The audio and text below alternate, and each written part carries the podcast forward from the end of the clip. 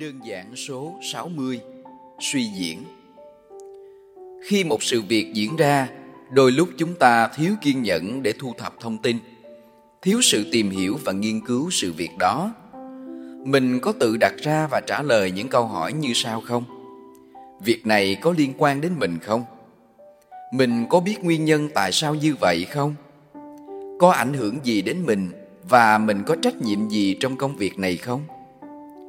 Bạn sẽ nhận ra có rất nhiều vấn đề lúc đầu chẳng liên quan gì đến bạn.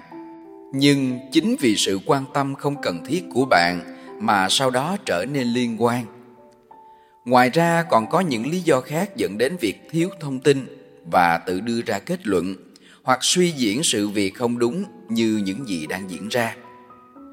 Đối với phim ảnh, bạn có quyền suy diễn để đầu óc được bay bổng và tự thỏa mãn cảm xúc đối với cốt truyện mà biên kịch hoặc đạo diễn đưa ra.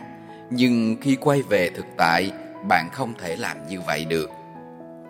Bạn không thể thấy sự việc xảy ra ở người này rồi kết luận sẽ xảy ra với người kia. Bạn không thể thấy sự việc xảy ra ở người này rồi kết luận sẽ xảy ra với người kia. Bạn không thể thấy sự việc xảy ra ở người này rồi kết luận sẽ xảy ra với người kia.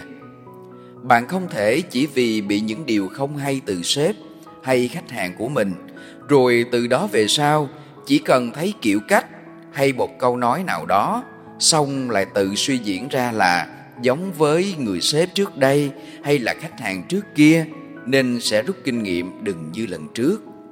Nhưng bạn ơi, hai sự việc này không liên quan đến nhau. Khi tôi tiếp cận và trao đổi với khách hàng hoặc bất kỳ người nào tôi gặp, tôi sẽ dùng sự chân thành của mình để hành xử trong mọi việc, trong khả năng và hiểu biết của mình nữa. Khi thông tin đã tương đối đủ, tôi sẽ chấp nhận thực hiện và cố gắng hoàn thành thật tốt. Nếu ngược lại, tôi ngay lập tức từ chối và không tốn nhiều thời gian cho các suy diễn của mình. Vì có những việc rõ ràng ngay trước mắt đôi khi còn mắc sai lầm, thì đừng nói đến những việc suy diễn không căn cứ. Suy diễn là tiêu cực, nhưng suy diễn thành sự tưởng tượng tích cực, bạn sẽ thấy hay hơn nhiều. Ví dụ trong trường hợp của tôi như thế này.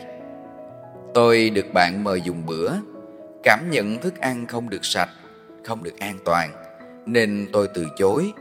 Có lẽ bạn không vui vì tôi kỹ quá. Bạn tôi nói, không ăn nhiều thì ăn ít, có làm sao đâu. Tôi trả lời, không ăn là không ăn. Đến đây bạn cũng sẽ cảm thấy tôi khó chịu đúng không? Nhưng bạn đâu biết rằng, kết thúc buổi ăn đó, tôi lại có một cuộc đàm phán quan trọng. Nếu tôi ăn xong, bị vấn đề, thì hậu quả ai sẽ thay tôi đảm trách? Có thể đối với ai đó thì có nhiều thời gian cho việc này, nhưng với tôi thì không đủ để xử lý, nên cách từ chối là an toàn.